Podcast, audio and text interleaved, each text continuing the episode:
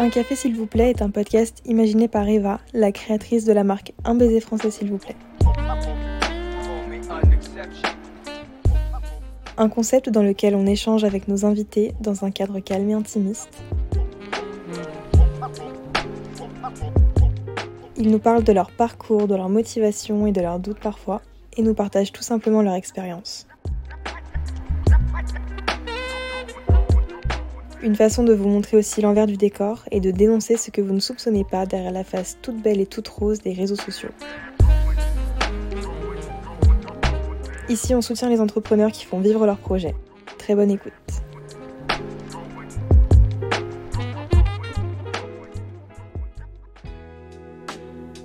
Aujourd'hui, Louise, fondatrice de Maison Loesa, vient nous confier les différentes étapes de la création d'une marque de haute maroquinerie.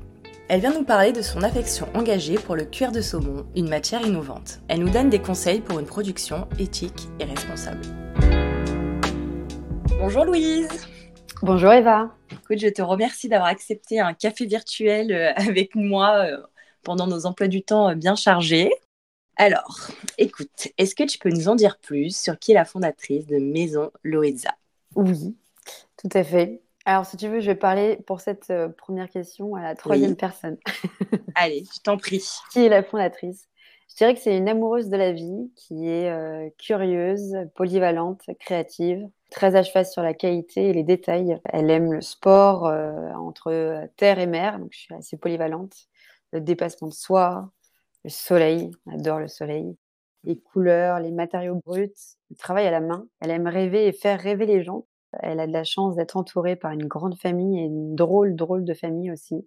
Et par-dessus tout par sa deuxième famille qui est ses amis. Elle aime découvrir la psychologie de l'être et du monde. Et je dirais qu'elle est très sensible à l'âme de chaque personne et des objets. Et c'est pour ça qu'elle a choisi la créativité et l'objet comme manière de s'exprimer.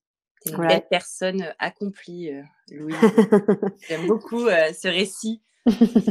et du coup, est-ce que tu peux nous raconter comment tu t'es dirigée vers l'entrepreneuriat? Oui, alors c'est un, on va dire que c'est un rêve c'est un rêve de, de jeune fille qui, euh, qui a mis beaucoup de temps à se faire parce que le parcours est euh, assez polyvalent. J'ai fait un bac S puis un BTS euh, pour apprendre à faire la technique, donc à faire des sacs et des chaussures. Et ensuite, je suis partie huit ans à Paris. J'ai fait plusieurs bureaux de design couleur et matière. J'étais en bureau de tendance. J'ai été en série automobile pour des concept cars pour pour Renault. C'était géant aussi d'évoluer dans tous ces univers différents, mais qui étaient toujours liés en fait par le côté design créatif et technique. Et ensuite, j'ai intégré Gérard Darel Pablo sur la partie coordination et style, et après KKS Woman sur la partie sac à main, donc toute la partie style et technique. Et voilà, en fait, il y a trois ans de ça, je me suis rendu compte que je voguais à l'encontre de mes valeurs et mes valeurs sont euh, ancrées sur euh, la création, sur euh, la qualité, sur sur la, la protection de l'environnement, de la protection aussi des droits humains et, et j'avais envie de remettre ça dans une dans une seule marque. Sans les valeurs dans l'entrepreneuriat, moi j'ai noté ça parmi tous les entrepreneurs que je rencontre c'est c'est la chose fondamentale. Euh, oula, pardon. le fondement même tout court de, de notre structure, être à son compte avec ses propres valeurs et bosser pour d'autres personnes sans les avoir, c'est un peu compliqué. comme tu disais, d'aller à l'encontre, voguer à contresens, je pense que ça met un petit peu mal aussi et ça pousse peut-être à tomber dedans. Du coup, j'allais te demander, l'entrepreneuriat, est un milieu qui t'a toujours attiré Sinon, voilà, quel a été l'élément déclencheur, même si tu viens un petit peu d'en dire précédemment? Alors, ça m'a toujours attiré. Je pense que j'ai toujours été admirative des gens qui, créent des choses. Et euh, le, premier dans tout ça, donc j'ai deux figures euh, sur la partie familiale qui sont euh, différentes, mais qui, m'ont apporté beaucoup de, de valeur. Mais le, le, premier, en fait, mon père qui a été entreprenant dans sa profession, puisque c'était l'ancien responsable du SMUR pédiatrique de Necker, l'hôpital des enfants malades. Savoir qu'à l'époque, le SMUR pédiatrique n'existait pas. Et c'est lui qui l'a mis en place avec une équipe de, de pédiatres. Et il a mis les premières couveuses dans les, dans les ambulances. Il a été agent d'alerte aussi sur les risques du quotidien pour les enfants qui buvaient en fait des produits chimiques qu'ils trouvaient sous sous l'évier de la cuisine. il a fait rétrécir aussi l'espacement entre les barreaux parce qu'il a retrouvé aussi des enfants qui passaient la tête. Il y a eu beaucoup de choses et je pense que j'ai beaucoup été inspirée par ce, grand homme. Et, euh, et, ma mère a fait euh, énormément de, choses aussi. Elle nous a toujours euh, poussé vers le sport pour qu'on soit bien équilibré. Et voilà, elle a toujours été très très ancrée dans notre vie professionnelle et personnelle, à nous suivre sur sur les activités, même dans notre scolarité. Et je, je pense que c'est ces deux figures très entrepreneuses, entreprenantes en fait dans leur manière de de vivre qui m'a toujours donné cette envie euh, de créer quelque chose euh, un jour. Et euh, j'en parlais beaucoup à mes parents et qui m'ont dit il faut que tu que tu prennes le temps, il faut que tu fasses déjà plein de choses, que tu acquières une certaine polyvalence et ensuite tu pourras commencer à, à créer à ta propre marque. Mais je pense qu'ils le savaient depuis très longtemps, ils m'ont juste un petit peu calmé mmh. pour attendre avant de, de, de me lancer réellement un beau duo, en tout cas inspirant, avec euh, une très belle histoire, euh, sous celle de ton papa. Euh, je savais pas, du coup, je trouve ça très intéressant à, compter dans ton podcast. En tout cas, c'est, c'est très beau. Je vais faire un petit peu un petit changement de sujet maintenant. lui, je voulais te demander, lorsqu'on lance sa marque et que l'on fait un saut un peu dans le vide en se mettant à son compte en pleine pandémie mondiale, de quelle manière surmonte-t-on ces craintes? Alors, je dirais, il y a deux choses. Le mental, je pense que le mental, on l'acquiert euh, bah, justement en, faisant du sport, en sortant, en s'octroyant euh, des moments. Mais je pense que ce qui est plus fort que tout, c'est quand même euh, l'humain et d'être bien entouré. Je, pense que chaque entrepreneur, en fait, le dirait. Et j'ai vraiment de la chance d'avoir une, famille qui m'a toujours soutenue. Je suis très friande des conseils et ça me permet d'avancer. J'ai beaucoup appris aussi à entendre la critique quand elle est constructive et, euh, et c'est ce qui m'a permis en fait euh, vraiment d'avancer et de d'en être là en fait, d'avoir des gens qui sont euh, qui me soutiennent, de rencontrer aussi des professionnels qui me font confiance, qui apprécient, je, je, pense, la personne que que je suis et mon côté en, entreprenante. Et, et, en fait, c'est, je pense que voilà, l'humain est toujours plus fort que tout, donc c'est c'est ce qui me permet de, de tenir et d'en être là aujourd'hui. Et tu as raison, chaque entrepreneur a dit la même phrase. Moi, la première dans mon podcast, euh, sans entourage euh, proche et bienveillant, euh, on ne serait pas là. Ça, clairement, je te l'accorde. Et surtout, à la bienveillance, voilà, c'est important pour avancer. La critique constructive, je suis d'accord avec toi. Et, et, la bonne critique, pas ceux qui nous ont toujours quelque chose à redire qui ne fait pas avancer. Je sais quand d'ailleurs j'ai été rencontrée, euh, tu adores avoir l'avis des gens et c'est très important pour te maintenir dans continuer dans une décision si tu as pris la bonne voie ou d'un coup te dire si 10 personnes pensent la même chose, euh, la tâche par exemple n'est pas très bonne, on va peut-être méditer sur ça et j'ai beaucoup apprécié euh, dans ta personnalité en tout cas ce côté à l'écoute aussi, même sans connaître les gens et à les découvrir vraiment j'adore, c'est pour ça que j'avais très envie de t'inviter dans mon podcast surtout. Merci Eva, je suis hyper touchée. Ça a été exactement pareil avec toi. En plus, c'était la première quand on s'est rencontrés sur le rendez-vous et, euh, le feeling est passé tout de suite. Mais euh, j'ai ce, ce, ce, truc aussi où je sens les gens beaucoup et euh, quand ça match d'un seul coup, c'est super. Moi, ça me touche aussi énormément. je suis timide, moi. Mais du coup, Louise, on continue sur les petites on bascule sur après Covid. Hein, du coup, c'était vraiment ma question euh, sur laquelle j'avais envie d'insister euh, pour continuer. Euh, en période incertaine, quelles ont été tes techniques, par exemple, pour faire adhérer et motiver des partenaires français?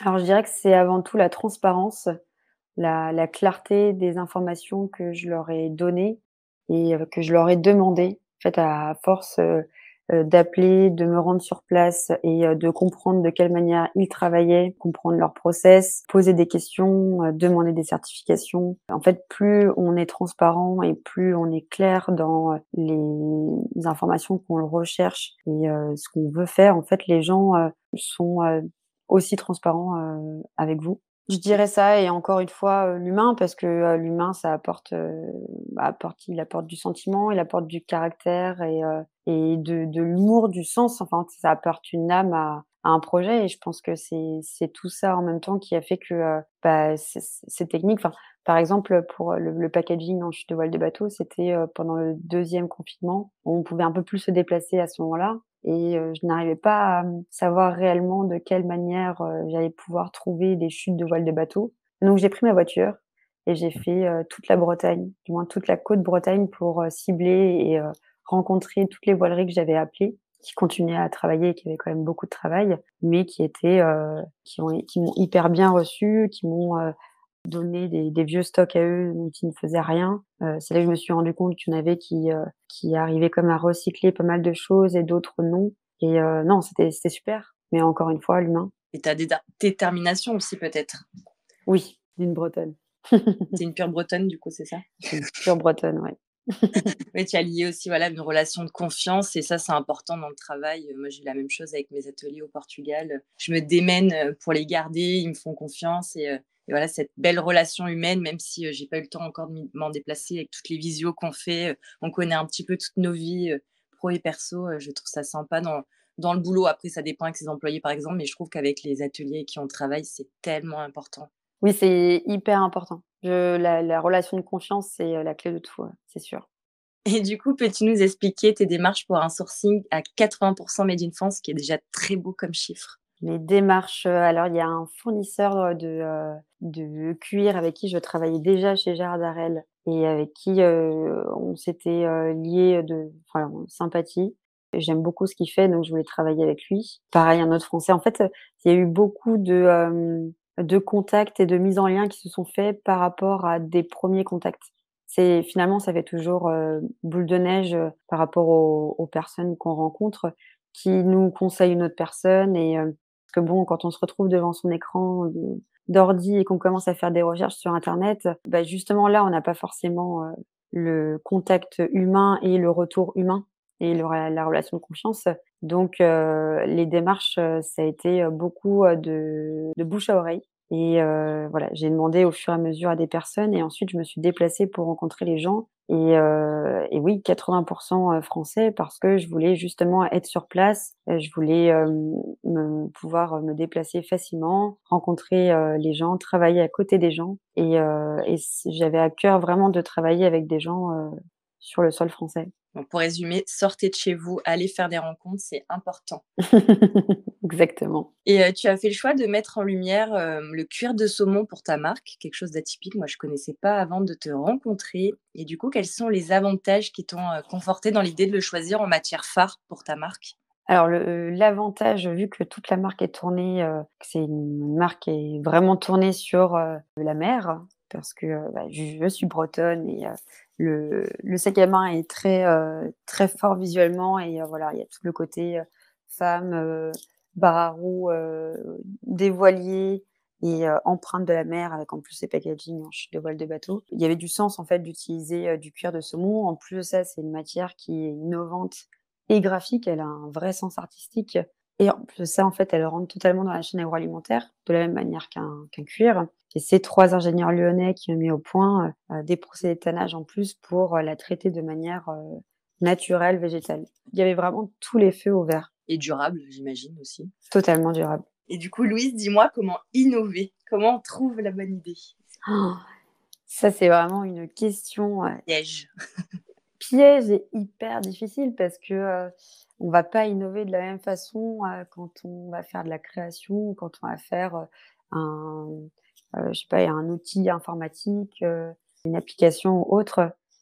Dans mon cas, comment innover? Aujourd'hui, on est dans une ère qui est quand même tournée beaucoup vers la préservation des espèces et de la planète. donc là, on, moi, ma manière d'innover, ça a été vraiment tourné vers la notion de, RSE, mais de continuer en fait à introduire la création, ce que je ne voyais pas beaucoup sur sur le marché. Et j'avais l'impression que soit c'était de la création, soit c'était du caractère innovant RSE. Et je trouvais que les deux étaient pas liés. Et, en fait, on, ça manque en fait de la création dans l'innovation qu'on peut retrouver parfois. Je sais même pas si je réponds très bien à la question. Non, mais c'est bien. C'est, la question a été vraiment piège, mais j'avais envie de te la poser. tu étais la bonne personne à qui la poser. non, je t'ai embêté un petit peu. Et dans, dans, tout ce que tu nous racontes, on comprend que tu as fait le, le choix de l'upcycling. Déjà, je valide à 1000%. Et ta marque est caractérisée par le respect de l'environnement et de l'humain. Tu le, tu le dis beaucoup. quel est le processus à mettre en place pour obtenir une production la plus responsable possible? Il y en a beaucoup qui se posent la question. Je pense que tout d'abord, il faut avoir une bonne connaissance des techniques utilisées. J'ai eu la chance de faire un BTS technique où j'ai appris la reconnaissance des peaux, les procédés de tannage, la manière du coup dont on tanne. Donc il y a, il y a plusieurs manières aujourd'hui. Euh, donc il faut quand même une bonne connaissance des techniques, du marché. Et puis il faut savoir aussi où est-ce qu'on a envie d'aller. Ici on parle d'upcycling. L'upcycling évidemment c'est beaucoup plus euh, engageant et euh, c'est beaucoup plus durable en fait que du recyclage tout court. Parce que le recyclage on vient incorporer une nouvelle matière. Certes, il y a eu une première vie, mais avec une nouvelle matière, donc il y a toujours un lien. Alors que l'upcycling, quand on décompose le mot, donc c'est du surcyclage, on vient récupérer une matière qui a eu une première vie et on lui donne une deuxième vie. Donc il y a encore un caractère encore plus durable. Je pense que c'est la partie euh, euh, connaissance technique euh, et encore une fois s'entourer de personnes qui ont ces connaissances techniques qui vont nous permettre en fait de mettre en place ce qu'on a envie de, faire et de savoir effectivement dans quelle direction on veut aller en fait. Ok, super. Ben, merci pour ces infos. Donc, euh, il faut vraiment aller se renseigner se former ou alors euh, échanger avec les personnes qui sont aptes à nous accompagner avant de, de faire des bêtises. Quoi. Exactement. Du coup, Louise, comment faire sa place dans le monde de la haute maroquinerie? Eh bien, je dirais que c'est un change euh, permanent. On a parlé d'innovation. Je pense qu'aujourd'hui, il faut innover, apporter un esprit nouveau, changeant, être créatif, vraiment créatif parce qu'aujourd'hui c'est ce qu'on c'est ce qui nous tient éveillés, c'est ce qui nous permet euh, de s'évader aussi. Et, euh, je trouve que la création est, plus forte que tout. Et donc si on a la création et qu'en plus ça on a quelque chose euh, d'innovant, une une pâte qui diffère par rapport à ce qu'on peut voir sur le marché, une étiquette différente. Là par exemple Loesa est totalement tournée vers la mer.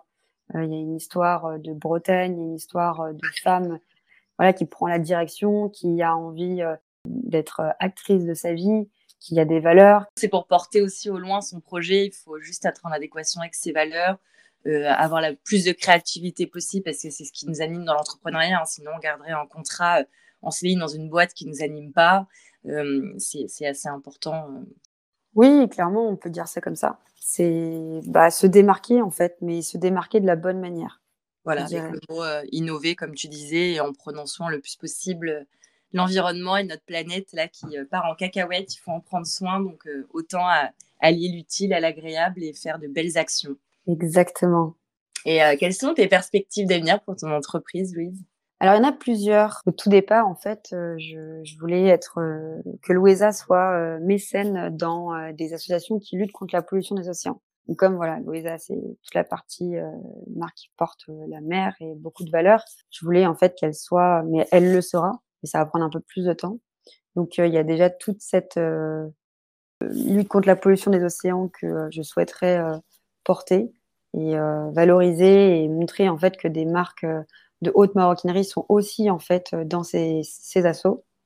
J'aimerais aussi réunir des artistes qui sont également engagés et qui soit qui aiment faire des choses de leurs mains, soit qui ont euh, des superbes idées, voilà, que ce soit euh, des chanteurs, euh, des artistes, des créateurs, tout. Et j'aimerais en fait réunir tous ces gens et travailler ensemble pendant plusieurs mois pour faire une soirée à performance. Alors, c'est pas forcément un défilé, mais vraiment avoir une vraie performance, avoir utilisé des matières upcyclées. voilà, j'ai ce truc en tête et à chaque fois quand j'écoute des musiques qui me portent, qui me parlent et qui ont une âme, en fait, je, je, je me vois euh, créer tout ça avec ces gens et je me dirais, je me dis pour continuer à perpétuer en fait la création et, euh, et, tout ce qu'on a de plus beau, à savoir euh, bah, l'humain, ce serait vraiment fou d'arriver à faire ça.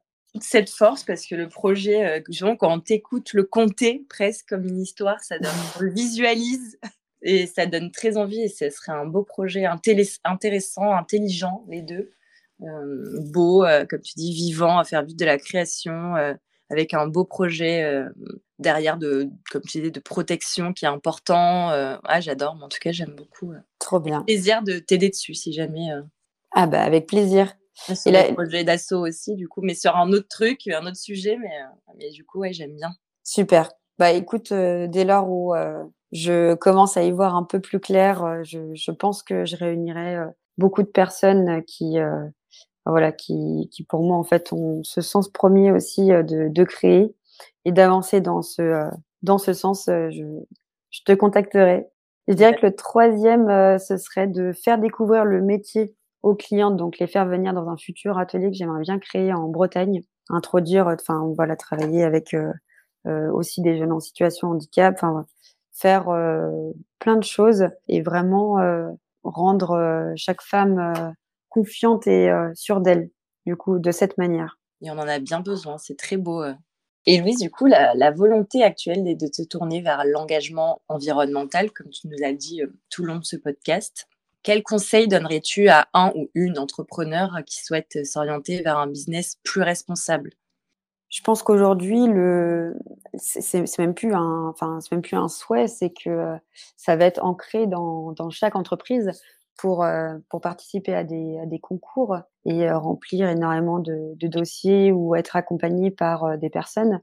Les, le souhait premier aujourd'hui qu'on demande à chaque entreprise, c'est d'avoir, d'être engagé durablement, d'avoir une empreinte donc RSE, faire en fait soit fabriquer plus en Europe ou totalement en France, on demande beaucoup la provenance, comment sont traités euh, les, matériaux qu'on va utiliser, avec qui on travaille.